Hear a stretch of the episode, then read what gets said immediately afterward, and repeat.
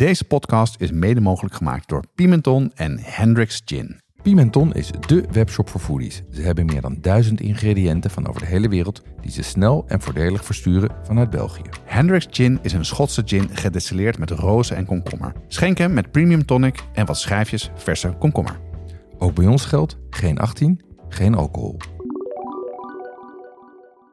Jonas, hoe vaak eten jullie een AVG'tje, aardappelen, vlees, groente? Ehm, bijna nooit.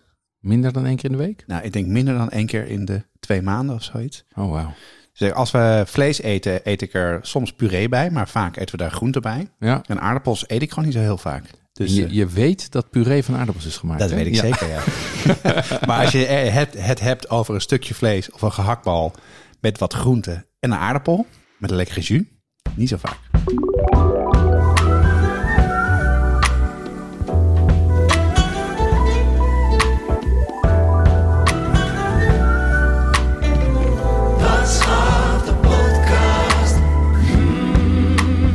Deze aflevering gaat over patat. Friet. Wat komt er allemaal bij kijken bij het maken van friet? Is het nou friet of patat? Ik denk dus patat. En eh, ik heb net, net friet staan bakken, dus we gaan ook wat proeven. Het ruikt zo lekker, jongen. Ik heb zo'n honger. Ja, en we gaan eh, heel veel dingen behandelen. We hebben heel veel proef gekookt, of eigenlijk gefrituurd. Ehm, en wat is dan het geheim van de perfecte patat? En we hebben recepten voor je thuis kan maken. Eh, en het leuke is, ik heb deze research nu deze keer samengegaan met Jesse Burkunk. De naam heb je al vaker voorbij horen komen. We hebben beide dingen uitgezocht, maar Jesse heeft toch wel de meeste patat gemaakt en gegeten de laatste tijd. Eh, en Jesse zal zo wat meer vertellen over zijn frituurervaringen. Maar vooral heel goed dat je bent, Jesse. Ja, onwijs leuk. Eh, en, en bedankt voor de uitnodiging om mee te werken aan deze podcast. Ja, als, er, heel leuk. als er één ding heel erg leuk is, is het om een heel simpel gerecht uit te, uit te vogelen. eh, meerdere recepten te gaan proberen en uiteindelijk eh, uit te vinden wat de perfecte vorm is om iets, iets klaar te maken. Dus dat hebben we gedaan. Het is tijd voor een drankje, Jeroen. En eh, het is best wel warm hier eh, terwijl we aan het opnemen zijn. Dus ik ben erg toe aan een verkoelend drankje. Maar er staat een heel klein flesje op tafel en kleine glaasjes. Dat betekent niet zoveel goeds. Of, of misschien wel. Wat heb je bedacht? Ja, dat, dat is een verrassing. Ik ga het even voor jullie inschenken. Ik doe kleine beetjes. Oh mijn god. En dit is een, eh, dit is een heel toepasselijk drankje. En een drankje met een, met een historie. Een gezamenlijke historie. Ehm, daar weet Jesse niks vanaf, maar daar weet jij alles vanaf. Dus, het zijn eh, eh, kleine borrelglaasjes die uit de vriezer komen, volgens mij. Want Ja. ze zijn heel koud. Nou, proost jongens. proost. Wow. Zo. Zo, er komt een soort van gemberbom in mijn hoofd. Dat is gember, toch? Dit, dit is, eh, dit is, Holy moly, man. Yeah. dit is eh, flavored wodka. Oh, nu En- weet ik waar je naartoe gaat. En wat ik heb gedaan is, ik heb eh eh, wodka genomen. En daar eh, een stuk citroengras in gegooid. Een stuk Oh, Laos. citroengas. Dat is het, ja. Ja, Ja. eh, een paar uh, dus eh, eh, limoenblaadjes en een, ehm, Peper. en een Spaans peper. Ja, precies. Ja. En, dat een, en dat een paar, paar dagen laten trekken. En dat geeft een hele lekkere, echt vrij pungent eh, eh, eh, drankje. En het grappige is dat ehm, eh, eh, Jonas en ik maakten dit 1996, dus dat is 25 jaar geleden, ehm, op ons eh, eh, afstudeerfeest. Daar hadden wij eh, een grote tijl met droogijs en flessen flavored wodka staan. Dat had ik toen net geleerd in het restaurant waar ik werkte. En, eh, en wodka wordt natuurlijk gestookt van aardappels. Dus ik dacht, nou, dat lijkt mij een, eh, een toepasselijk drankje. Ja, ja, maar ik kan het nog goed herinneren. Dan was er namelijk het drankje dat je, dat je binnenkwam. kwamen mensen uit de lift. En dan hadden we elke keer als, we, als die lift hoorde komen... deden we een beetje water op het droogijs. Dat was, eh, dat was echt heel tof. Dat was een leuk, leuk feest was dat. Was ik kan me er niet heel veel meer van herinneren. Maar dat zal ongetwijfeld met die eh, flavored wodka te er maken hebben. voorstellen. Ja. Ja, ik kan me voorstellen dat je daar niets meer van kan herinneren, Joen. Dat ik namelijk ook niet. Maar als we dan over dit drankje hebben... deze flavored wodka... Wat, eh, hoe drink je dit? Of kan je nog meer erg voor dingen gebruiken? Ja, kijk. Neem nog een slokje. Wij, ehm, eh, shot- ik ben niet meer zo van de shots, zeg maar. Ik ben dat nooit geweest. Dat is Nee. voor mij killing. Ik kan dan gewoon Dus- twee shots en dan kan je me aan mijn voeten uit een bar trekken. Je kan, je kan deze prima als shot doen, maar als je dat nou niet wil, nee, dan is die ook leuk om te gebruiken, bijvoorbeeld in een, eh, in een Bloody Mary of in een screwdriver. En een, eh, een screwdriver, dus zeg maar een, eh, een, een vodka jus, die krijgt hiermee ook ineens een hele Aziatische eh, eh, swing. En in een Bloody Mary, eh, die krijgt ineens een hele, hele stevige oemf. Dus eh, daar, vind ik hem, eh, daar vind ik hem wel geschikt voor. Wat heb je verder nog gedaan? Ja, wat heb ik verder Oh, ik ben begonnen in een heel leuk boek. Ehm, daar ben ik op terecht gekomen via Dorothy Porker op Insta of Vette Sletten op Twitter. Ehm The Bad Food Bible. Wat is dat? Ja, dat is een boek geschreven door een columnist van de New York Times. En eh, die is eh, een medicus en die ontrafelt eigenlijk alle mythes en pseudowetenschappelijke waarheden over ongeveer alle, alle eetsoorten waarvan wij zeggen dat ze ongeschikt, dat ze ongezond zijn. Van koffie tot vet en zout en MSG en alcohol. Hij gaat alles af. Eh, En hij zegt, ja, als het, tenzij het echt wetenschappelijk bewezen is, moeten we ons niet, niet zo druk maken over, eh, over, al het, eh, over alle angsten voor eten. Ehm, want eigenlijk heel veel angsten, bijvoorbeeld ook voor zoetstoffen, is gebaseerd op hele kleine observationele studies. Eh, een voorbeeld wat hij daarin noemt, zegt, ja, mensen, mensen die meer zoetstoffen eh, consumeren, die worden dikker, is het verhaal. Hè? Of mensen die zoetstof gebruiken, worden dikker. Zeker Ja. de, de Cola Light versies of de andere light versies. Precies, maar dat blijkt dat, dat bij dat onderzoek is, dat is helemaal niet grondig opgezet. Het blijkt dat dikke mensen meer eh, Cola Light drinken.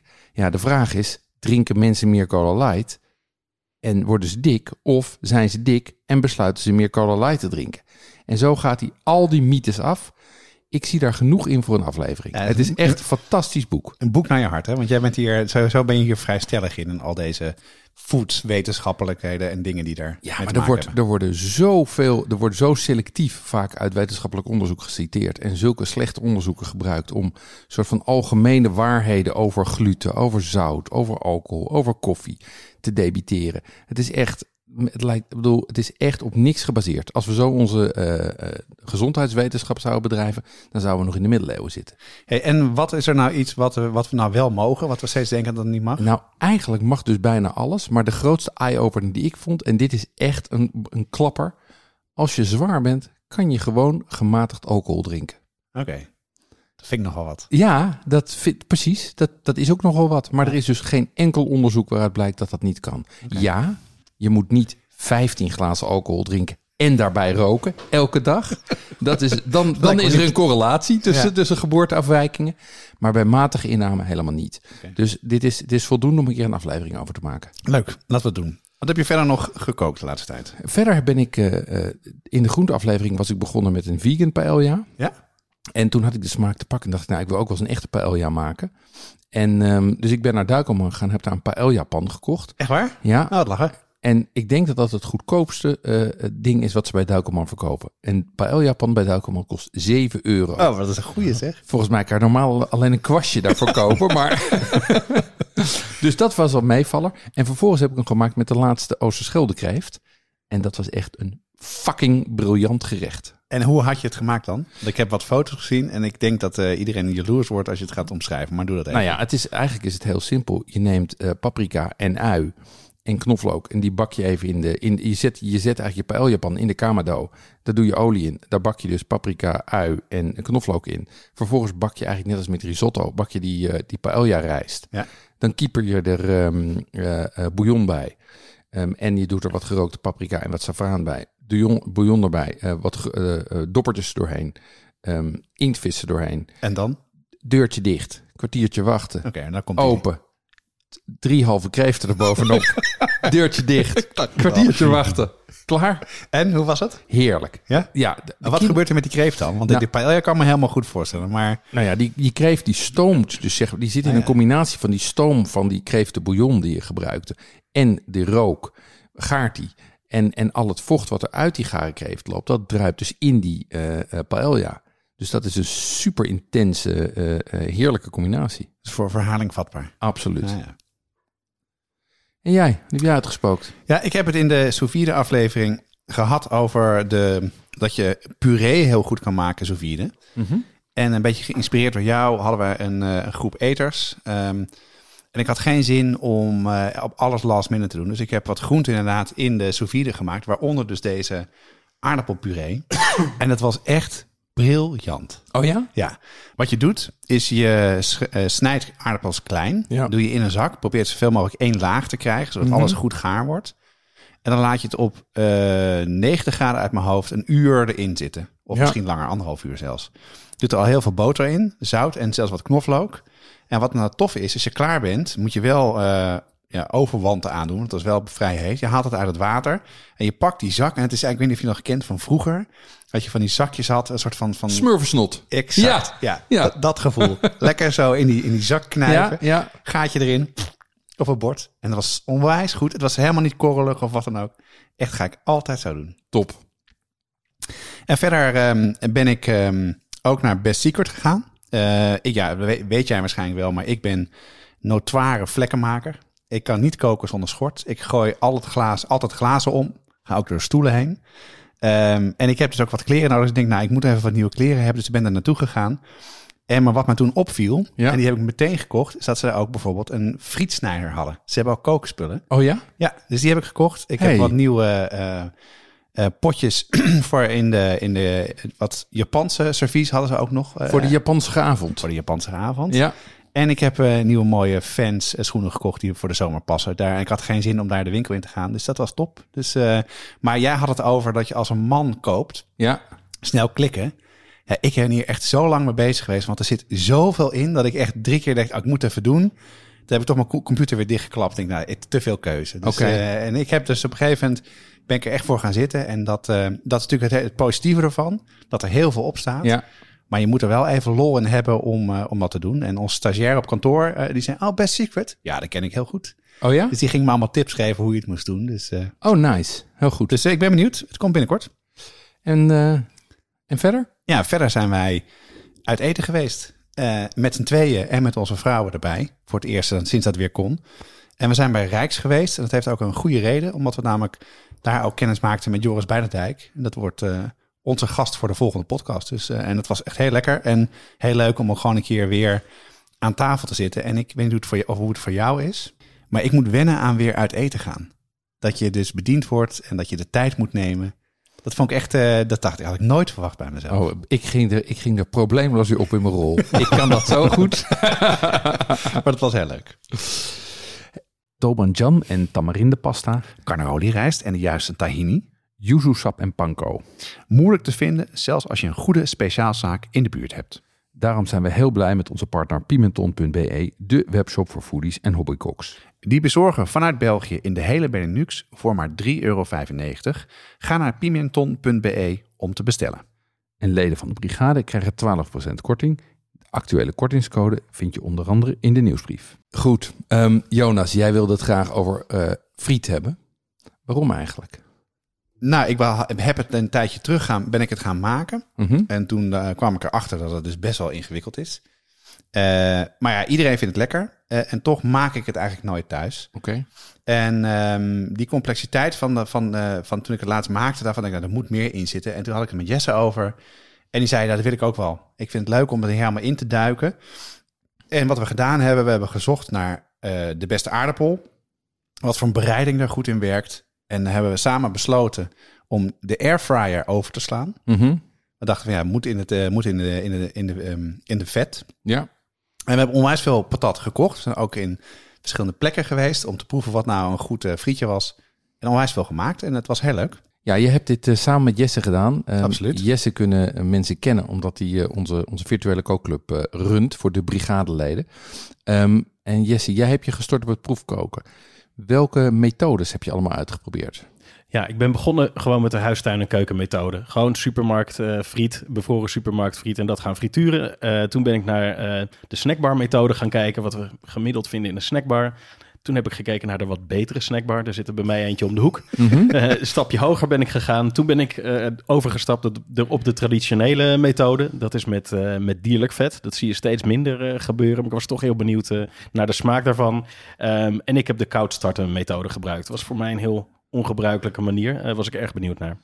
Vijf verschillende methodes om tot datzelfde eindresultaat te komen. Een bord dampende friet. Ehm, hoe, hoe is dat gegaan?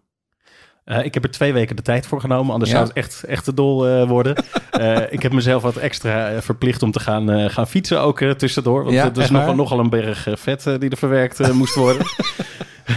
maar eh, het, proces op zich, het uitvinden en zien hoeveel verschillende variabelen er komen kijken bij een goed frietje. Dat is natuurlijk eh, heel erg interessant. En de resultaten opschrijven en eh, uiteindelijk komen tot, tot de perfecte friet. Dat was erg leuk. Ja. Ja, en we hebben het wel vaker gehad over perfecte dingen. We hebben het gehad over perfecte kip, perfecte patat. En wat wij altijd belangrijk vinden is wat is dat dan? Hoe, wat is het einddoel? Wat is onze, wat is de, de Noordster? Ja, de North Star, de Noordster. Ehm, dat hebben we eigenlijk als volgt aangepakt. We hebben eerst bedacht, we hebben het over gehad met z'n tweeën. Maar toen dachten we van, we moeten gewoon bij een aantal hele goede snackbars eh patatkramen gaan eten. Dus dat Ja. hebben we als eerste gedaan. En uiteindelijk waar, de, waar het om uit, op, op uitkomt, het, is, het moet een frietje zijn die goede smaak heeft. Ja, En dat is echt nog best wel ingewikkeld. eh, Ja. Qua dat hij een aardappel smaakt en dat soort dingen. Dat hij een knapperige buitenkant heeft Ja. en een zachte binnenkant. ja. Eh, en dat hij dus, en daar zijn we ook wel achter, je moet friet eigenlijk direct eten. Oké, Dus als je het ergens bij een snackbar haalt, eh, ga het niet meenemen naar huis. oké. Want dat wordt, eh, het gaat stomen in de zak, het wordt zacht. En het is veel lekkerder als je hem dus ehm, direct eet uit het vet. En, ehm, en daarom heb je vaak ook een saus erbij. Want die saus is eigenlijk de verkoeler om de hete friet toch snel te kunnen eten. Ik snap het. Dus, knapperig, zacht van binnen, goede aardappelsmaak. En daar komt dus heel erg veel bekijken, zijn we achtergekomen. Oké, maar als ik, deze, als ik deze definitie zoek vervang met kip doe, is dat eigenlijk hetzelfde.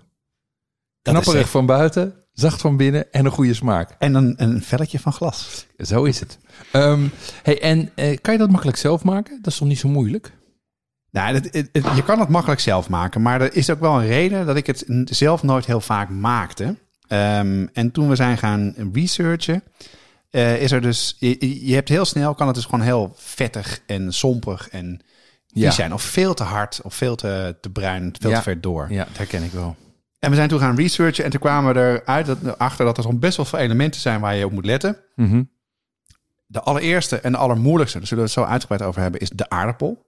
Welke aardappel moet je hebben? En vooral, hoe kom je daaraan? Dat is nog niet zo makkelijk. Maar een aardappel is toch gewoon een aardappel? Nee, dus helemaal niet. Oké. Nee, Oh. hoor- zit- wil ik straks alles over horen. Ja, eh, het soort vet. Ja. Hè, de, de, moet je wel of geen ossenwit gebruiken? Eh, Mhm. Wat werkt daarin? Nou, Jesse heeft alles uitgeprobeerd en gedaan. En eh dat is hilarisch, kan ik je niet alvast vertellen. Zeker de ossenwit. En heeft daar een duidelijke mening over. Heel veel recepten hebben verschillende temperaturen. Ja. Ik denk dat iedereen wel weet, die naar ons luistert, dat twee keer frituren de beste methode is. Ja? Maar ja, dat welke, daar kom je als je recepten vergelijkt. alles is verschillend. Oké. Eh, wassen en drogen moet je nou wel of niet wassen, de friet. De een zegt van wel, de andere zegt van niet. Eh, hoe vaak moet je het bakken? Eh, heel belangrijk is het koelen tussendoor. Hoe doe je dat? Wat voor vorm gebruik je? Grote of kleine? En ehm, ja, hoe eet je het op? Nou, dus wat dat betreft is eigenlijk, daar waren we snel over uit. Gewoon zo snel mogelijk. Dus ehm, dat moeten we denk ik ook nu maar gaan doen. Want er staat hier een, een bakje friet klaar. Ja. Die is nog net, denk ik, knapperig.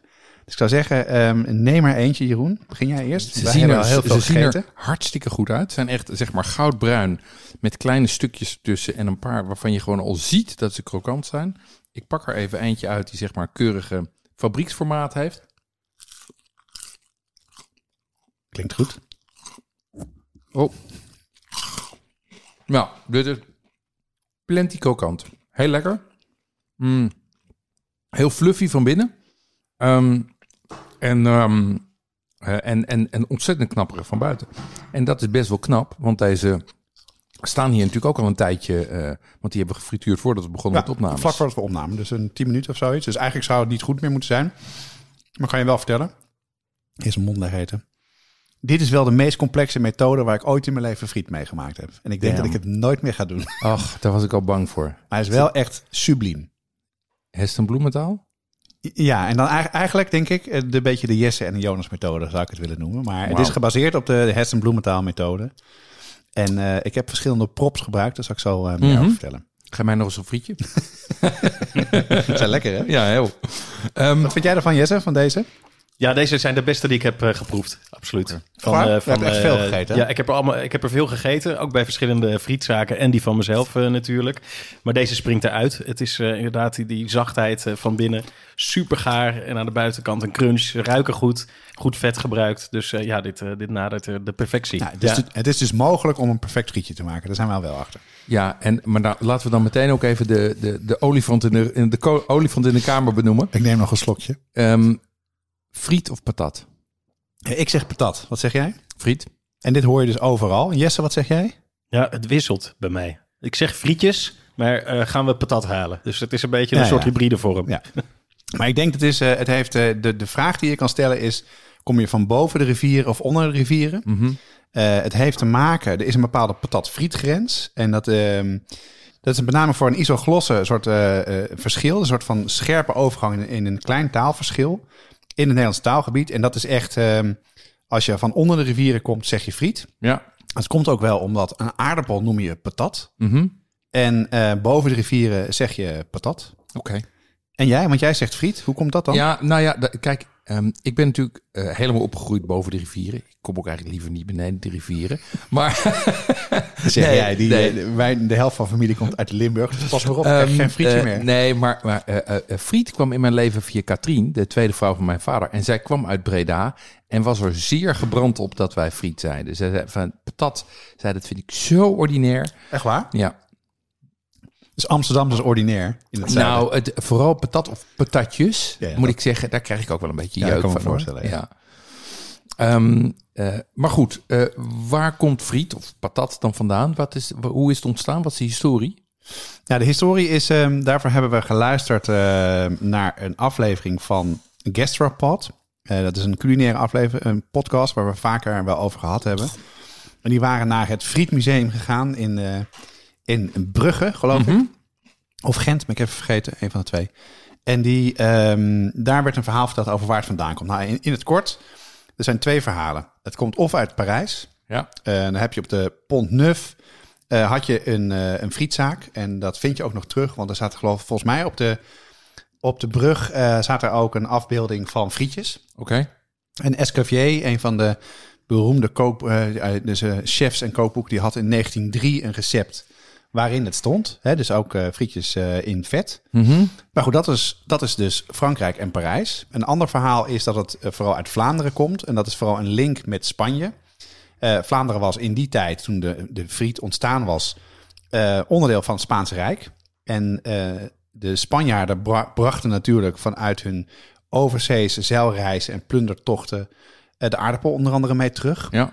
Dus die was daar sneller.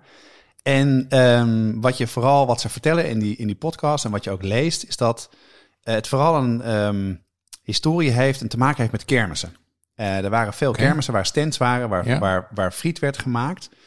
En zo is ook, althans werd, wordt gezegd, de, de twee keer frituren methode ontstaan. Omdat in de rustige tijd, als er geen gasten waren, werd er één keer gefrituurd om het voor te bereiden. Zodat je sneller dan een concurrentie in de tweede keer een perfect frietje kon neerzetten. Ja, ja, ja, wat slim. En hoe zit het dan met friet in Nederland? Ja, friet in Nederland is eigenlijk, eh, heeft dus zeker een, een connectie met Vlaanderen. En dus rondom de grens was dat eh, eh, best wel... in, in Breda bijvoorbeeld werd er in, waarschijnlijk rond 1870... eh, werd daar ook kermis ook friet gegeten. Mhm. En de eerste frietzaak was in Bergen op Zoom in het begin van 1900.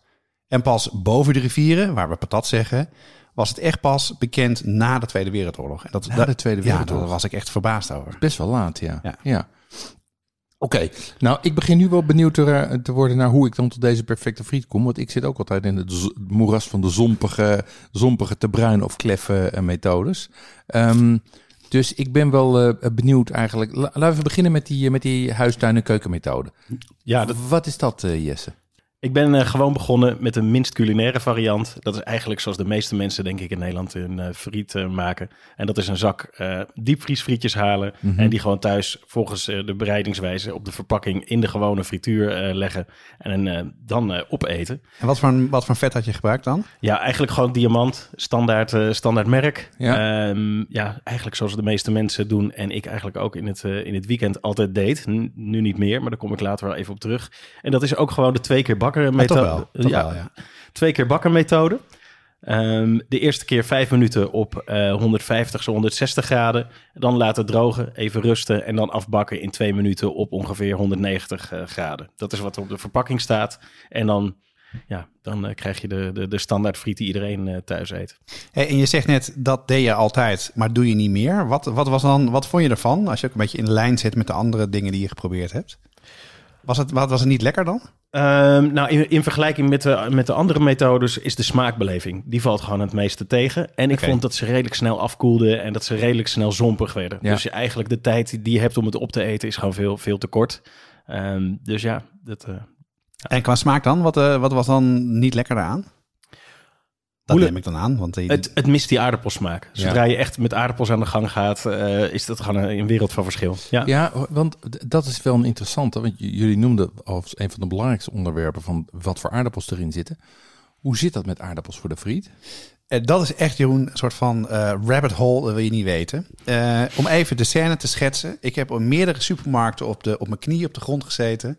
Alle zakken uit de schappen gehaald. En gaan kijken welke aardappelen zitten er in de zakken. Ja, dat dus- staat er meestal niet voorop. Hè? Dan Nee. moet je achterop gaan zoeken. Ja, en dan staat er dat het dus één van de zes, zeven soorten kan zijn. Ja.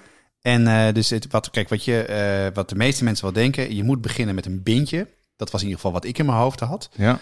Ehm, ja, dat, dus ik kwam er al snel achter, die vind je dus niet zo goed. En er is echt een heel groot verschil tussen aardappels die goed zijn voor frituren Mhm. En aardappels die je gewoon normaal opeet. En waar zit dat dan in? Dat is het namelijk in, als je, ik heb het bijvoorbeeld een keer gedaan. Ik heb twee soorten aardappelen die ik nog over had en dan kwamen mensen eten en ik moest snel friet maken.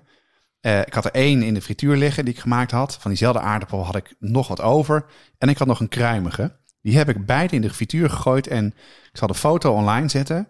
Maar de een was, had een frietkleur en de andere was gewoon bijna door en zwart. En wat het is het dus, die kruimige zijn sneller gaar. Ja. Er zit meer eh, suiker in. Zetmeel is meer in suikeromzet. Mhm. Verbrandt meer. En de smaak is heel anders. En de frietjes worden anders. Dus ehm, dat waar kwamen Jess en ik al snel achter. Is oké, dus die, die aardappel, die moeten we vinden.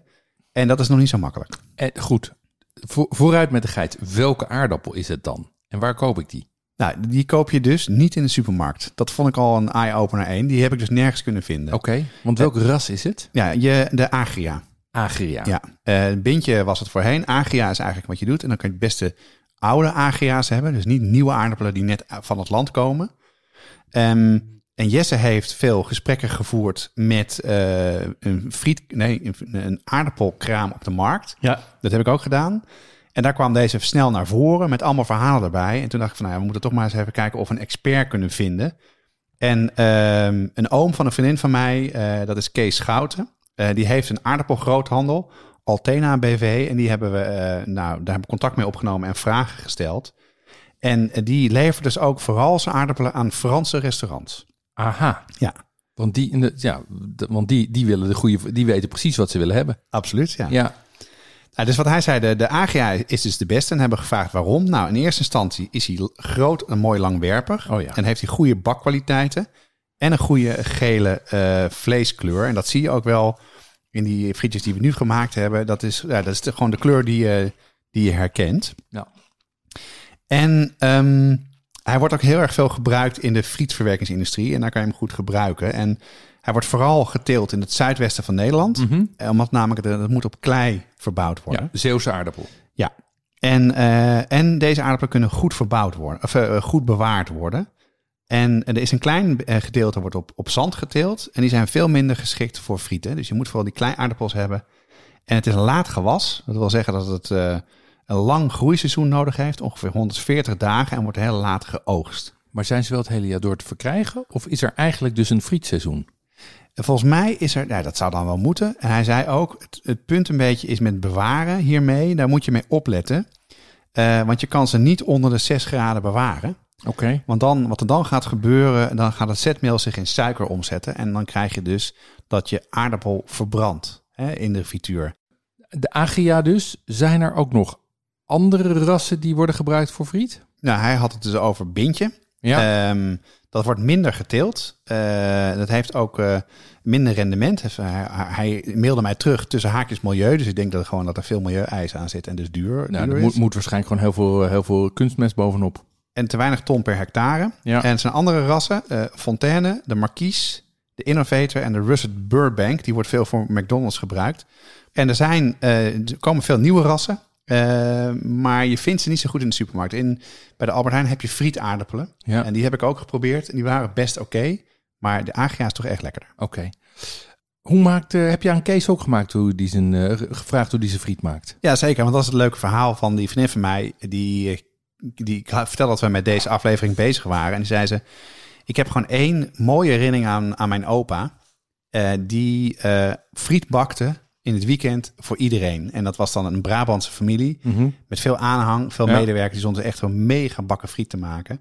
Dus hij maakte het ehm, eer, twee keer bakken, Ja. Twee keer frituren dus. Voorbakken op 140 graden 7 minuten. Ja, Af laten koelen. En dan twee minuten afbakken op 180 graden. Oké. En dat komt best in de buurt van waar ook wij zijn uitgekomen. Heel goed. hey, nog één ding. Die agria's, jullie hebben ze dus gevonden. Waar kan ik die kopen? Want ik wil nu ook alleen maar agria friet. Ja, die kan je dus, als er een markt is waar een aardappelkraam staat, dan zijn die daar te vinden. En in Amsterdam is dat eh, in het weekend in de, in de, ehm, eh, op de Westerstraat, Dat is een grote markt. En de Dappermarkt toch, Jesse? Ja, ik heb die van mij van uh, Tony Kosters aardappelcentrale op de Dappermarkt in Oost eh, gevonden. Aardappelcentrale. De aardappelcentrale. En die Ja. staat daar donderdag, vrijdag en zaterdag. En dat is een absolute aanrader voor als je een goede patat wil bakken. Ja, dus, die, en dus kijk goed in jouw lokale omgeving of er een, of er een markt is. Ja. Maar ik heb ook een site gevonden eh, waar deze aardappel te vinden is. Die zal ik op de site zetten en dan kan je hem gewoon online bestellen. Alright, nou goed. Dan hebben we dus die agria. Ehm, eh, vervolgens kom je dan, hoe kom je dan tot goede friet? En ik hoorde jullie net eerst noemen de gewone snackbar methode. Hoe, eh, hoe heb je dat aangepakt, eh, Jesse? Ja, ehm, ik heb het iets, eh, iets anders aangepakt. Ik heb ehm, natuurlijk de echte aardappelen gebruikt. De agia's van de aardappelcentrale dus. Daar was je ook bij uitgekomen, hè? Ja, absoluut. Ehm, ik heb gewoon weer standaard frituurvet gebruikt voor die Mhm. keer. Eh, ik heb wel één ding veranderd. Even, wat is standaard hier? Is dat... Is dat eh, diamant. eh, diamant, oké. Ja, Ja, gewoon wat je bij de supermarkt ja. koopt. Mhm. Ehm, ik heb alleen één ding aangepast. Ik was mijn frituurpan zat. Die is niet nauwkeurig genoeg. Dus ik heb een, een gietijzeren pan genomen, Ja. vrij grote. Die heb ik gevuld met, die, met dat vet. En daar een thermometer in gedaan die wat nauwkeuriger was. Zodat Ja. ik ook betere processen in de gaten kon houden. Slim. Ehm, ik had een frietsnijder eh, gekocht, omdat ik natuurlijk wilde als je verschillende soorten gaat eh, proberen, dan moeten ze ook allemaal even dik zijn. Het heeft- heeft nogal invloed op, eh, op de smaak. Zo is het. Wetenschappelijke opzet, ik hoor het. Absoluut, zeker Ja. wel. Ehm, en toen ben ik gaan frituren. Ehm, de eerste keer zeven minuten op ongeveer 140, 150 eh, graden, zo precies ertussen. Heb ik het uit laten lekken, ongeveer een half uurtje laten rusten. En toen heb ik het afgebakken op 180, 190 graden. Eh, ik zeg daar een variatie in, omdat zodra je natuurlijk het, eh, de friet in de olie gooit, dan gaat hij weer een beetje naar beneden. Dus Ja. Ik merkte dat, dat ik hem altijd 10 graden hoger deed dan waar ik op uit wil komen. Ja. Eh, ook omdat ik iets minder olie gebruikte dan de frituurpan. Dus dat is wel, denk ik, een tip als je, dat wil, eh, als je het wil gaan proberen. Zeker als die friet eh, gekoeld is, om dan wel iets hoger te gaan zitten. Wat ik, wat ik even miste in, in jouw verhaal, want we gingen van, ik ging nu van de, van de, de eieren van de frietsnijder meteen de pan in. Oh, Was je en droog je ze tussendoor? Ja, of dat hoe doe je dat niet? Dat is een heel goed punt. Ehm, Daar hebben we veel discussie over ja, gehad. daar hè? hebben we discussie over gehad. Ehm, sommige mensen zweren bij het wassen vooraf. Ja, dus even eh, eerst snijden, dan in een pan koud water. ja zo Ehm, ken ik het. Zeker. Eh, en anderen zeggen je moet het alleen maar drogen. En het wassen zou ervoor zijn eh, om het zetmeel eraf te wassen. Precies. Terwijl sommige recepten juist zeggen die zetmeel zorgt voor de krokantheid. En wat heb jij gedaan? Ehm, ik heb er, uiteindelijk heb ik twee batches gemaakt. De ene eh, gewoon... eh, Ja, ja. Heel goed, nee, that's, that- that's the way forward. ja, toch? Ja, dus ja. ik heb er eentje heb ik gewassen. De andere heb ik eh, gedroogd. AB-testje? AB-testje gedaan. En ik vond uiteindelijk dat de gedroogde versie echt gewoon veel beter eh, uit de verf kwam. Ja. Goed. Dus en, en wat dan, dit is zeg maar de gewone snackbar methode, de, de, de redelijk toegankelijke. Ehm, wat voor resultaat gaf dat? Ehm, ja, vele malen beter dus dan eh, de diepvrieszak. Dus, en het is vrij eenvoudig. Als je zo'n frietensnijder hebt, je stopt ze erin en ze liggen er zo uit. Het is vet opwarmen en je kan los. Ja, mooie van deze oudere agia's is ook dat je ze lang kan bewaren. Dus je hoeft ook niet bang te zijn dat je, dat je uitlopers krijgt. Dus koop een grote zak en eh, nooit meer diep, eh, diep- supermarkt diepvries eh, friet. Voor mij. mooi, mooi. Ja. Ehm, deze keer heb je de friet gebakken in, in normaal frituurvet, diamant zei je net. Ehm, heb je nog andere dingen geprobeerd?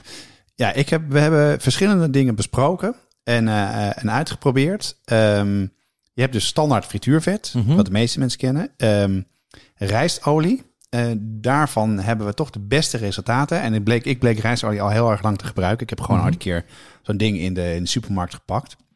Het is heel neutraal. Ja, en ossewit, dat hoor je, dat lees je heel veel. Eh, dat werd vroeger heel veel gebruikt om in te frituren.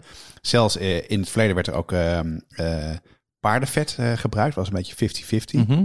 Jesse heeft dat gedaan. Heeft, dat, eh, dat is een hilarisch verhaal, gaat hij zo vertellen. En ik kwam ook nog tegen ehm Janneke Vreugdehil. Die heeft Heb ik ook nog even contact mee gehad, want die heeft een hele serie gemaakt met artikelen over de perfecte friet. Mhm. En zij kwam uit op kokosolie. Oké. En, of kokosvet. En dat is eigenlijk eh, geurlozer, maar ga, heeft dezelfde soort resultaat als je het in ossenvet maakt. Ik heb dat niet gedaan uiteindelijk, om, want het rijstolie bleef was eigenlijk gewoon het lekkerste. Ehm, en wat ook heel grappig is, dat ik me nooit gerealiseerd, maar je moet het eigenlijk van vet in vet frituren wat al wat ouder is. Wat namelijk al een beetje is afgebroken. En wat er dan gebeurt, dan binden de oliemoleculen beter aan de aardappel. Dus wat veel mensen doen, die kopen nieuw vet, doen het in de frituur. En dat is eigenlijk, eh, je krijgt een beter resultaat als je gewoon wat ouder vet hebt. Dus eh, eerst wat bitterballen maken, of wat kroketjes. Ja. En dan eh, daarna de friet gaan maken. Goed, helder. Dat, dan, dan zijn we dus eigenlijk uitgekomen met een lichte voorkeur voor rijstolie. Ehm, maar dit was nog de gewone snackbar-methode. Ja. Waarin eh, frituurt de kwaliteitssnackbar dan? De, betere- frietboutique. Ja, daar heb ik ook zeker onderzoek naar gedaan. Dat zijn verschillende eh, soorten, maar ook hier hoor je veel rijstolie terug. Dus Ja. dat heb ik, eh, heb ik gebruikt voor de kwaliteitssnackbar methode. Ehm, en ik merkte de vorige keer met de gewone snackbar methode dat hij toch iets te slap was. En Mhm. ik had het idee dat hij de eerste keer dat hij gebakken moest worden, te snel bruin begon te worden. Dus ik heb de temperatuur verlaagd. Ja. Ik heb een paar minuten toegevoegd aan, het, aan het bakproces. En heel belangrijk, ik heb meer tijd genomen tussen het koelen, tussen de eerste keer en de tweede keer eh, bakken. De eerste keer nam ik een half uur. Ik dacht, nou, ze zijn wel uitgerust en hop weer door. Eigenlijk zoals het op de verpakking Ja. ook altijd staat en de simpelere recepten. Ehm, maar dit keer heb ik echt gewacht tot ze gewoon eh, kamertemperatuur waren. En Ja. toen nog even in de eh, koelkast gedaan. Toen heb ik er een dun laagje bloem overheen gegooid. Had ik ergens over gelezen. Oké. Toch weer voor die extra krokiness. En toen heb ik ze de laatste twee minuten eh, op een heel hoog vuur eh, afgebakken. Heel goed. Wat- Wat interessant is wat jij zegt, die langere wachttijd. Want dat herinner ik mij ook van, eh, van, van de frietjes uit mijn jeugd. Ehm, daar werd eigenlijk meestal al na de lunch werd er voorgebakken. Om pas drie of vier uur later te gaan afbakken. Ja. Dus ehm, En je krijgt geen frietje- frietjes als je patat zei, denk ik. ik kreeg, dan kreeg ik helemaal niks. Dan werden mijn handjes in het vet geduwd. nee, helemaal niet. Maar ehm, eh, goed, dus, dus dat, dat langere afkoelen is belangrijk. Wat, voor, wat, voor, eh, eh, wat gaf dit voor eindresultaat? De betere, de frietenboutique methode. Ja, dit, dit was Frietjuwelier. Dit was eh, verreweg eh, de beste die ik heb gemaakt. Even Oké. Los van die we nu aan het proeven zijn. Die gaat weer misschien net een stapje verder. Ehm, de smaak van de aardappel kwam goed tot zijn recht. Ik vond hem super krokant. En ja, toch die rijstolie die is heel neutraal. Dus je hebt niet dat vieze, vettige, walmende, walmende effect. Heel, heel zuiver effect. Ja, Oké. Goed, de, nou nu hebben we dus de, we hebben de, de huistuin- en keukenmethode gehad. We hebben twee eh snackbar-methodes. De gewone, de patat van de hoek Ja. en de friet van de frietboutique. Dan komen we nu bij de traditionele methode. De naam spreekt me al aan. ja. Ehm, eh, wat, wat, wat is de traditionele methode? Ja, kijk, als je een beetje onderzoek gaat doen naar de geschiedenis van, eh, van de patatfriet, dan kom je er toch uit eh, dat je gaat bakken in niervet. Ossewit eh, wordt het genoemd. Dat zijn van die mooie zuivere blokken. Ja, Maar eigenlijk traditioneel gaat dat in niervet. Nou heb ik eh, gezocht naar ossewit. En ik kon het behalve online nergens vinden. Ja. Ik was eigenlijk te laat om het te bestellen. Hm, herken ik heel erg. Heb ik ook gedaan, maar het was vrij moeilijk. ja online. Echt alleen. Ja, Ja, ja, kan je niet in de supermarkt eh, zelf eh, krijgen. Een beetje paniek, maar eh, uiteindelijk ben ik bij de lokale slager De Wit eh, uitgekomen in Amsterdam. En ik vroeg hem naar een niervet. En eh, die kwam uit de kelder aanzetten met twee zakjes met witte substantie. Beetje bloederige, bloederige troep. ja, ja. En ik denk, nou, dat, eh, dat wordt leuk eh frieten bakken. Ik, zag Ehm, de, ik zag de foto's al die je had gestuurd. Dat zag er echt eh, best wel bloody uit. Ja, het was best wel bloederig, ja. En eh, ik denk, hoe ga ik hier nou fatsoenlijk eh, vet eh, van maken? En? En dat ging eigenlijk best wel makkelijk. Eh, ik heb dat gewoon heel, op een heel laag vuur heb ik dat opgezet. Ja. Ik heb dat een aantal keer gezeefd, er blijven zeven. En ik kwam tot echt een heel helder, mooi, eh, mooi vet uit. Eh, waar ik eigenlijk op precies dezelfde manier als de frietboutique eh, methode de frieten in heb gebakken. Mhm. Ehm, en het effect was heel interessant. Ehm, ik serveerde de frietjes eh, voor mijn vrouw en die kreeg meteen nostalgische gevoelens. Ja. En ik eigenlijk ook wel. Het is een totaal andere smaakbeleving. Het, eh, het dierlijk vet, ja, dat kennen we denk ik van, eh, van vroeger. Als je tenminste van een bepaalde leeftijd eh, bent. Mhm. Eh, ik, ik moest er ook een beetje aan wennen. Het is ook wel echt een stuk intenser dan een Ja. zuivere, zuivere olie. En, maar ik kan me heel goed voorstellen dat als je dat met een licht stuk wild doet... of of een mooie salade erbij, dat het juist heel mooi kan uitkomen. Ja, en jij hebt hier natuurlijk geen geraffineerd niervet gebruikt. Want volgens mij is ossewit nog wel wat verder gezuiverd. Zeker, Hè? ja, het zou best kunnen zijn dat daar een Ja. soort van verschil tussen zit, zeg maar, tussen, tussen rauwe melk en, en gepasteuriseerde melk. Absoluut. Dus ja, dit was wel Ehm, heel rauw. Ja. Ja. Ja, nee, dat kan ik me voorstellen. Ehm, er is overigens een hele eh, interessante aflevering van eh, 99% Invisible. Ook een, eh, een podcast die eigenlijk veel meer over design gaat. Over waarom we zijn gestopt met bakken in, in dierlijk vet. En dat heeft ook weer te maken met, met mythes over gezondheid en ongezondheid. Dat is, een, is echt een aanrader om dat te beluisteren. Oké, dan de laatste methode, Jesse, die je hebt uitgeprobeerd. eh. Met de naam koud starten methode. Hoe ben je, wat is dat en hoe ben je daarbij gekomen? Nou, eh, eigenlijk altijd als ik ga koken of dit soort projecten ga eh, proberen, dan pak ik altijd de dikke Van Dam erbij. De grote bijbel van Johannes van Dam. Tuurlijk. Internet is, is een leuk medium om onderzoek te doen. Maar Van Dam beschrijft dit soort dingen natuurlijk altijd fantastisch met een hoop historie erachter. Ehm, hij had een recept gevonden en dat is de koud starten methode. En daarbij begin je eigenlijk eh, in koud vet. Dus je legt je frieten net onder het koude vet. Die ga je dan opwarmen tot aan eh, dat het kookt. Je laat het 15 minuten in dat vet eh, koken. Je stookt hem nog even op en dan haal je ze eruit. En het idee is dat de frieten op die manier minder vet zouden moeten opzuigen. Oké. En? Dat was niet gelukt. was geen Nee, succes. was geen succes. Eh, en dat kan natuurlijk zijn dat ik het verkeerd heb gedaan. Ik heb het ook niet nog een poging gedaan. Er zit, wat ik al zei, er zijn meer variabelen. Maar eh, uiteindelijk vond ik ze toch echt eh, te vet aan de binnenkant. Waren super kro- krokant aan de buitenkant. Maar nee, niet, niet de ideale methode wat mij betreft. Ah. Maar ik ga het nog een keer proberen. Oké mannen, ik, ik ben wel nu wel even de weg kwijt tussen alle verschillende methodes. En, en ik wil toch ook heel graag straks zelf aan de gang gaan. Wat is de beste methode om het zelf te maken? En, en misschien moeten we dan, zoals we wel vaker doen, onderscheid maken tussen een methode die het perfecte resultaat geeft en eentje die het bijna perfecte resultaat geeft, maar 20% van de moeite van het perfecte resultaat. Is dat er? Dat is er zeker. Ja? Ehm, de, de, de simpele en de complexe versie. De simpele heeft Jesse eigenlijk net uitgelegd. Dat Ja. is eigenlijk de kwaliteits eh, methode. Ehm, daar eh, neem je dus agia aardappelen. Agia.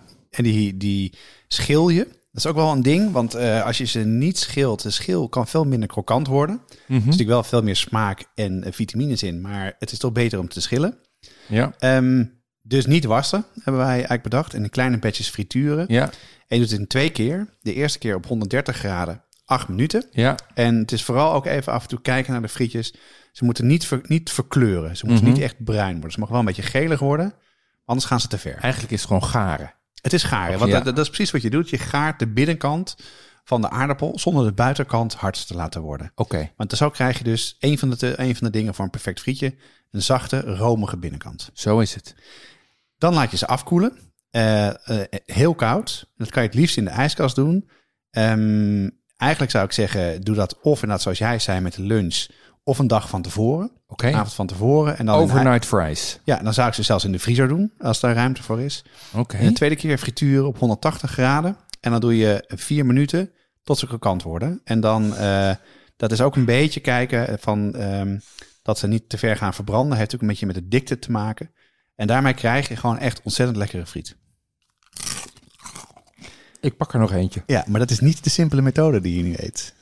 Nee, oh, help. Ja, Oh, dat is Die wel is- een deceptie. die is crunchier. Maar ik ben, ik, ik ben met angst en beven. Ik hoorde Bloemendaal voorbij komen. Ja, dat, eh, dat is hem. Kom Nou. maar op met de zevendaagse methode. Nou, we hebben eh, hier best wel vaker gehad in de virtuele kookclub over eh, frieten. Ik had een keer Mhm. gezegd dat ik het gemaakt had. En toen was, werd meteen gezegd, je moet de triple, triple cooking methode van Heston Bloementaal doen. Oké. Ik heb zijn boek, ik heb het erop nageslagen. En de eerste keer dat ik dacht, ik, oh nee toch, dat ga ik niet doen. Nee. Nou, wat is dat? Zijn methode is ehm, de aardappel helemaal gaar koken in water. Oké. Zodat die helemaal bijna uit elkaar valt. Mhm.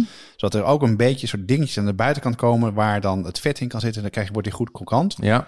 Dat heb ik niet gedaan. Ik heb het sous vide gedaan.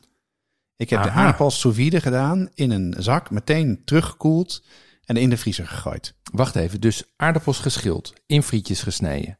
Die in een zak gedonderd Ja, en die sous vide gegaard. ik had nog geen frietsnijder, dus ik heb dan eh, voor mijn verjaardag een plank gehad voor OCD-mensen met al die streepjes erop.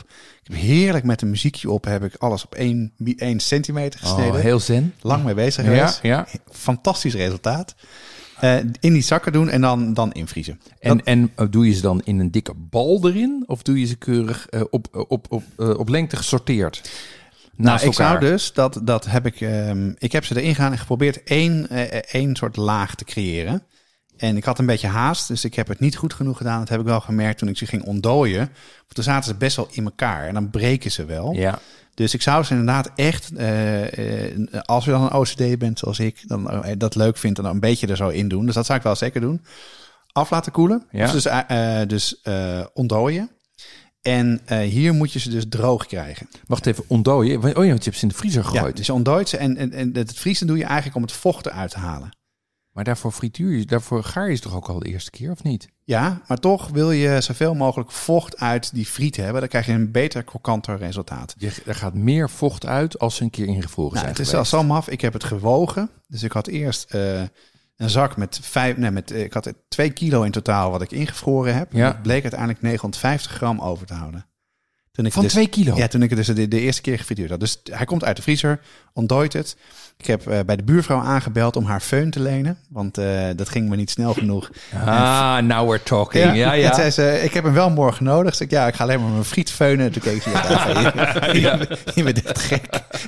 Maar dat werkt perfect. Want dat heb ik ook gelezen. Die, dat krijgt een soort waxy buitenkant. Dan wordt die buitenkant ook beter van. Ehm, dan eh, hier doe je de eerste keer frituur. Dus de tweede stap die je doet met bakken. Dat doe je dus ook op 130 graden, maar korter. Vijf minuten. ja, Dat was nog best wel lang, want het werd heel snel bruin. ja. Dus eh, daar moet je goed op letten. Af laten koelen. Heb ik weer ingevroren. En Wacht even, wacht even, wacht even. Dus ze hebben gekookt, gefrituurd. Nee, gekookt, ingevroren, gefrituurd, ingevroren. En dan weer in zakjes of niet? weer in zakjes. Ja, ja, nee, goed. ontdooien. Eh, geen föhn gebruikt, maar gewoon ontdooid. En dan eh, afbakken op 180 graden. En dat ging echt in 3,5 minuut. Dat En dat is wat wij nu eten. Dat hebben we net beneden gedaan. Ja, ze zijn fucking briljant. Maar ik vind dit, ik, eh, weet je, nou ja, kijk, het enige voordeel is, je, je kan dit allemaal van tevoren doen. Dus je kan gewoon een keer een, een regenachtige donderdagmiddag besteden aan het voorbereiden van 28 zakken zelfgemaakte friet. Ja, ik heb nu een frietsnijder. Die komt binnenkort. En het is wel zo, eh, met veel van die complexe dingen, zoals ramen, waar we het ook over gehad hebben, of andere dingen. Als je het kan opknippen in, in, in stappen, dan Ja. eh, geloof ik wel, als je een keer gewoon even niks te doen hebt, dat je ze die zakken maakt. ehm dan je gooi je het gewoon in de vriezer. En als je het wil maken, dan ben je, er snel, ben je best wel snel klaar. Oké, samenvattend. Agria aardappelen. Ehm, en dan invriezen tussen de eerste en tweede keer frituren. Ja. Rijstolie. Ja, dat zou ik eigenlijk altijd doen. Ik zou, ik zou de simpele methode gebruiken als je niet wil koken. Dat Ja. kan je natuurlijk ook nog doen. En dan vooral ervoor zorgen dat je daar een ja, 24 uur tussen zit, hebt zitten. Of een, of een avond tussen zitten. Dat je hem in tussen de eerste en de tweede keer frituren invriest. Ja, dus dit is eigenlijk een synthese van, eh, van de, de eenvoudige methode en de hele complexe methode. Dat je vriezen wel gebruikt om dat vocht eruit te jagen, maar dat je niet gaat voorkoken en dat je niet twee keer gaat vriezen. Nee, en ik heb dus dit, dit ook toevallig gedaan. En dat Jesse volgens mij ook. Want die had op een gegeven moment te veel eh, eerste keer gefrituurd en, en ingevroren. En ik heb toen, wat ik net vertelde, dat ik het eh, gemaakt had voor, voor mensen die thuis waren. Dat ik dezelfde aardappel aan de ene kant ingevroren en aan de andere kant niet ingevroren. En het was zo'n wereld van verschil. Het was alsof eh, de garing door was gegaan. Hij was niet meer, niet meer hard. Hij was zacht geworden uit de vriezer. Het was ongelooflijk. Ja, wat natuurlijk gebeurt is bij dat bevriezen breken natuurlijk die celstructuren. Dus alle, alle, al die cellen die anders nog hun vocht vasthouden, die breken nu en, en die laten het dan allemaal los. Dus ik snap, ik snap het proces wel. Ik, dit kan ik wel handelen, denk ik. Eén keer frituren, invriezen en dan affrituren. Dat, eh, dat zeker, ja. Eigenlijk maak je dan gewoon zelfgemaakte diepvriesfriet. Ja, maar dan eh, in de super chique methode en thuis. En dat is echt goed te doen. Alright. Goed, nu hebben we die friet. Ehm, friet eten de meeste mensen met. Ehm, ik, heb hier een, eh, ik heb hier een klodder mayonaise liggen. Deze heb ik niet zelf gemaakt. Maar daar hebben jullie ook nog even naar gekeken, toch? Ja, zeker. Kijk, want de reden wat we eerder al zeiden, je moet friet heet eten. Dan blijft hij krokant. En dat is echt een tip. Die je moet gewoon, eh, net zoals pasta, moet je meteen eten. Wat je altijd zegt, dat moet je met friet ook doen. En dan is de, de saus is eigenlijk een verkoeler. Waardoor je je mond niet brandt. En mayonaise, dat kan je heel goed zelf maken. Eh, dan kan je dus de, een ei door in een kom doen. Beetje mosterd, witte wijn zout. En dan ga je eerst het even goed go- doorroeren. En dan met de garde sla je eigenlijk de olie er doorheen. Mhm. Dat is goed te doen. Oké, Maar best een proces. ja. Maar er is ook een snellere methode. En die heb ik ooit een keer op vakantie, was de mayonaise op bij vrienden van ons in Frankrijk. En toen zei ik, heb je, heb je dit, heb je dit, heb je dit? Ja, heb je. Heb je een staafmixer? Ja, die heb ik ook. Ik had een keer op televisie gezien. Had alles in de staafmixer in zo'n, in zo'n bak, hoge bak gegooid. Ja, Staafmixer erin. Ik trok hem één keer naar boven en het was mayonaise. top. Ja, en toen hebben ze me later echt vervloekt. Want dat hebben ze daarna echt, echt vijf keer geprobeerd. Nooit meer gelukt. Hoe kwam dat? Nou, en dat is dus, eh, daar kwam ik ook mee. Dat was de tip die Janneke ook gaf. Die had net een artikel geschreven over de 10 seconden mayonaise methode. En die is ooit beroemd gemaakt door Joop Braakhekken Ja. op televisie. En eh, zij heeft zelfs de 6 seconden methode daarvan gemaakt. En het lukte haar dus ook niet. Maar de truc zit er dus in dat je genoeg vocht toevoegt. Meer dan dat je normaal zou doen als je hem gaat slaan eh, in, met een garde. Omdat het goed moet. Ja, je hebt meer vocht nodig om een goede. Eh, die, het proces van. eh, Die emulsie. Emulsie Natuurlijk, goed te dat is het. Ja, dat snap ik. Dat en er zijn ik. er twee tips voor. Of je neemt een heel ei. Ja, Niet alleen maar de eidooier. ja, Want 95% van het eiwit is water. ja. Er zit nog een stofje bij wat ook als emulgator dient. Dus heb je eigenlijk er twee, zowel de eidooier als het eiwit. Of gewoon twee eh, eetlepels water bij een eierdooier. En dan mislukt die nooit. Nice. En ik zal het recept, mocht ik van Janneke, wat zij in het NRC geschreven heeft, op de site zetten. Dus dan kan je precies zien wat je moet doen. En eh, eh, met de staafmixer en heb je de heerlijkste friet gemaakt. Dan tover je even bzzz, in zes seconden de mayonaise erbij. En dan ben je een beetje een mannetje. Dat was, zo voelde ik me wel toen. Lekker. Ja, heerlijk zo'n eh, met een beetje mayo. Hey, en dan ehm, eh, de million dollar question. Hè? Dus die hebben we nu over mayo gehad. Maar hoe eten jullie hem? Met frietjes. Ja. Ik vind gewoon goede mayo zoals deze vind ik ontzettend lekker. Ehm, maar eh, ik hou ook van eh, speciaal met ketchup. En jij, Jesse? Ja, voor mij het liefste met Vlaamse mayo, maar dan moet hij wel zelf gemaakt zijn. Ik vind die lichtzurige smaak vind ik erg goed. Eh, ja, of gewoon eh, de smerige oorlog met uitjes. Hoppakee. Ja, ik, eh, ik eet hem altijd speciaal met curry. Dus niet met ketchup, maar met curry. Speciaal met curry, hartstikke goed. Ehm, wat eigenlijk, ik geloof niet dat we eerder een, een aflevering hebben gehad waar we, waar we, die we volledig hebben besteed aan een bijgerecht. Hè? En ik moet zeggen, als ik deze friet eet, dan is het ook echt een star of the show. Ehm, maar volgens mij kunnen we er ook, zijn er ook internationaal wel voorbeelden te noemen van hoe je, laat ik zeggen, friet gebruikt als, eh, als excuus om er een hele maaltijd omheen te bereiden. Toch? Ja, er zijn er een paar bekende, denk ik. En, eh, en ik moet me altijd, ben altijd weer eh, verbaasd. Mijn schoonzus woont in Engeland. Dus wij zijn vaak in Engeland en dan Ja. eten we vis en chips. En als je dan de patat eet, dan moet je je even, even instellen op de, de kick van de azijn die je krijgt. Ja, Want dat wordt dus voornamelijk met azijn wordt er overheen gedrizzeld. Dus vis en chips, patat met azijn. Als je daar aan gewend raakt, vind ik het altijd wel weer lekker, moet ik zeggen. maar ik krijg daar vaak slechte friet hoor in Engeland. Ja, dat is soggy, hè? Echt Ja. soggy. Ja, eh, is, eh, niet, niet deze briljante krokantjes. Maar over soggy friet gesproken, je hebt natuurlijk in Spanje heb je patatas bravas. Ja. Dat zijn dan niet frietjes, maar vaak aardappelpartjes. En dan zit er zo een, een dressing overheen. Ja. Met, weet je wat het is? Dus- Ja, het- hoe je dat eigenlijk... het- Je, je hebt de, de chique methode is eigenlijk met een romesco saus. Oh, oh, dat is best Ja, lekker, ja. ja en, eh, maar wat de makkelijke methode is, die ik stiekem eigenlijk lekker vind, is met brava saus. Die nam ik vroeger altijd mee uit, eh, uit Spanje. Gewoon een paar, eh, een paar van die flessen in mijn, eh, in mijn tas. Die moet je dan overigens ook bij de goedkoopste supermarkt kopen. Want als je die bij El Corte Inglés of een van high-end winkel gaat kopen, dan krijg je dus die, krijg je dus die, die Romesco variant. Eh, maar die kan je, kwam ik er daarachter ook zelf maken, door gewoon tabasco door je ketchup te mengen. Oh, Easy peasy. en dat, en dat ga je er overheen. En dat Mayonaise nog erbij? Of Ja, mayonaise ook. Ah, ja. ja. Ehm, en, eh, de- en dat is en alleen eh, wat wel belangrijk is in eh, Spanje is daar patatas bravas frituur je in olijfolie. Ja, En dat dus- doet ook echt wat voor de smaak. En dan zijn ze vaak ook soggy, hè? Een beetje slappig, dunne patatjes. Ja, Heel lekker, vind ik ze altijd.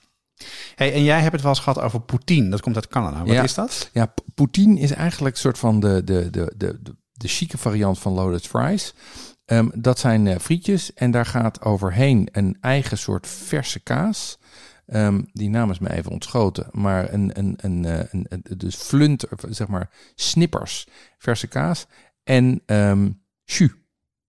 Oh ja? Ja, Daar gravy. overheen. En daar gravy overheen. Uit een potje. Eh, uit een potje of gewoon zelf gemaakt van een magieblokje. Ja, ja. En, je hebt het wel eens gemaakt, toch? Was het ja, lekker? is lekker. Ja, dit is, dit is natuurlijk, dat, dat zit in de hoek van, van laat ik zeggen, de lekkere vette bek. Zoals, eh, zoals het zuurvlees. Ja, maar dat is een ander gerecht, hè? Dat, eh, dat hebben we het eerder over gehad. Mhm. Zullen we ook bij de show notes zetten. Eh, dat is echt, als je het hebt over traditioneel friet eten met een gerecht. Ja. eh, zeker in het zuiden, eh, waar ook de friet in Nederland dan als eerste vandaan gekomen is, is zuurvlees. Hè? Ja, Wat is en, dat? en in Vlaanderen. de- in, Vlaanderen in eten ze eten Stoofvlees. patatje stoof. Ja. Ja, Ja. frietje stoof. Ehm, ja, eh, zoervlees is eh, eh, rundvlees dat je stooft met laurier, bouillon en appelstroop. En dat bind je dan met peter, peperkoek. Dus dat Ah. geeft een soort zoet-zure smaak. En overigens, als je het op de echte traditionele methode maakt, maak je het van paard. Aha. Nou ja. Dus ah, dan kan je van dat paardenvet, als je daarin frituurt en vervolgens eh, met je eh, en vervolgens van de rib, van de lappen van het paard je zuurvlees maakt, dan heb je een hele traditionele frituurvlees en ruzie met alle dierenliefhebbers om je Ja. heen. Er is ook nog wel een andere trend eh, die je nu ziet. eh, en dat is friet met toppings. En li- lijkt natuurlijk het hele stoofvlees, zuurvlees eh, verhaal. Dat is natuurlijk de oorsprong. Eh, ik had ooit in eh, Austin, eh, Texas, had ik een, eh, een friet bedekt met eh, kimchi en pulled chicken. Eh, ook zo'n soort van variant. En eh, bij mij in Amsterdam-Oost heb je Freddy's, eh, Freddy's Friday. Uh-huh. die ook dat soort dingen serveert. Hè? Bijna kapsalonachtig. De basis is goede friet. Ja, En daar gaat dan weer een lading, lading sla of kaas overheen. En dan weer pulled chicken of, of iets anders. Ja, nou ja, jij noemt hem kapsalon, die hoort natuurlijk ook eigenlijk in dit rijtje Ik had thuis. echt zo gehoopt dat er niet over zou zijn. Goed, we gaan snel door. Ja, precies. Ehm, ik, ik, ik moet zeggen, ik ben, bij mij is het licht nu aan qua friet zelf maken. Ik ga dit ook zelf proberen. Ehm, maar eerlijk gezegd, zeker als ik ook nog moet invriezen, dit is wel bijna project koken.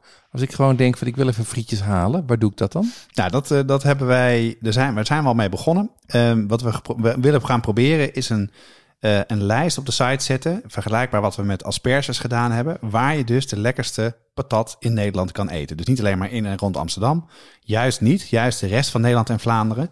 Dus we hebben al best wel wat suggesties gehad, Ja. die, eh, die gaan we erop zetten. Dus eh, als je zelf ergens bij je lokale patatkraam of frietboer, wat dan ook, of de chique frietkraam hebt gegeten en het is te gek, er is wel één voorwaarde, je moet het gegeten hebben en het moet goed zijn. Dan kan je naar de site gaan eh, bij de, en dan eh, kan je daarop een formulier invullen en je ge- suggesties doorgeven. En dan zullen we die allemaal gaan verzamelen en op de site gaan zetten. En dan als je trek in een frietje hebt, maar dan een goed frietje, dan eh, weet je die te vinden. Dus ook als ik een keer in Zwolle ben en ik wil goede friet eten, kan ik daar vinden waar het is. Het Zeker weten. En zelfs eentje, en dat was het leuke, er was, iemand had eentje doorgegeven en die was op de Tweede Maasvlakte. Ja. En daar bleek ehm Hiske van Sprillen ook geweest te zijn. Die had daar net een heel verhaal over in de Volkskrant geschreven. Oh dus ja? eh, er zijn goede tips binnengekomen. Nice. Jesse, super bedankt voor je hulp. eh, voor al het proefkoken. Ik denk dat je dat, dat de friet je neus uitkomt. Ik weet niet of dat is. Nou, het valt best mee, maar ik moet nog meer gaan fietsen nu. Nee, maar het was ontzettend leuk om, om het samen op te pakken. En, eh, en heel leuk om op dit te doen. Dus dank daarvoor. En het is tijd voor het vegetarisch repertoire. Ehm, Ik ben benieuwd wat je daarvoor hebt uitgekozen, Jeroen. Ik denk geen friet, ook al is dat natuurlijk vegetarisch. Maar misschien goed om ook even uit te leggen waarom we het vegetarisch repertoire hebben. Ja, we hebben, eh, ik, ik heb overigens nog een andere vegetarisch repertoire meegenomen. Maar eh, waarom we het vegetarisch repertoire hebben, is eigenlijk omdat we natuurlijk allemaal wel wat minder vlees willen eten. Hè, minder, maar beter. Ehm, en we er eh, een anderhalf jaar geleden achter kwamen dat heel veel mensen eigenlijk onvoldoende repertoire hebben op vegetarisch gebied. Eigenlijk niet veel verder komen dan twee of drie gerechten. En daarom hebben we gezegd, we gaan elke aflevering die we maken, gaan we een vegetarisch gerecht toevoegen. Wat je idealiter door de week en in sommige gevallen ook in het weekend als, eh, gewoon als, als leuke nieuwe toevoeging op je repertoire kan hebben. Dus dat je niet een AVG'tje doet, maar een AAG, maar dan echt lekker. Zo is het, ja. Ehm, Wat heb jij uitgekozen? Ja, wat, ik heb uitgekozen is een, eh, een, een salade met Le Puy linzen en geitenkaas. Le Puy linzen zijn die kleine, hele donkere Franse linzen. Nou, dat zijn lekker. Ehm, En eh, veel te weinig. ja, en die hoef je ook niet te weken. Dus die kan je gewoon à la minuut koken. Ehm, die kook je met, eh, met, een, eh, eh, met, met wat kruiden. Dus met een tijm en rozemarijn. En je kan hem ook met een, met een blokje groentebouillon of, of groentebouillon uit, een, uit je eigen voorraad koken. Ehm, en vervolgens meng je daar zoete tomaatjes, bleekselderij, zachte geitenkaas, verse tijm en olijfolie doorheen. En dat geeft een heel, een heel lekker eh, zomers gerecht, zeg maar maaltijdsalade, maar wel met voldoende body. Want waar ik zo van baal altijd bij de maaltijdsalade, is dat ik een uur later toch alweer een reep tonisch uit de kast pak. en, en, Of stiekem een frietje zat te, Nou ja, frituren, wat je uit de vriezer nee, en hebt. deze is echt, en hier thuis is dit echt een, eh, echt een topper. Ja, dat klinkt goed. Als je deze podcast eh, luistert en je vindt hem leuk, abonneer je dan. Klik subscribe of abonneer in Apple Podcast of follow, volg op Spotify. Dat kan je nu meteen doen tijdens het luisteren. Elke twee weken op donderdag staat er een nieuwe aflevering klaar. Meld je aan voor onze nieuwsbrief. En zodra er een aflevering live gaat, staat, ontvang je een e-mail met alle recepten en andere informatie die erin staat.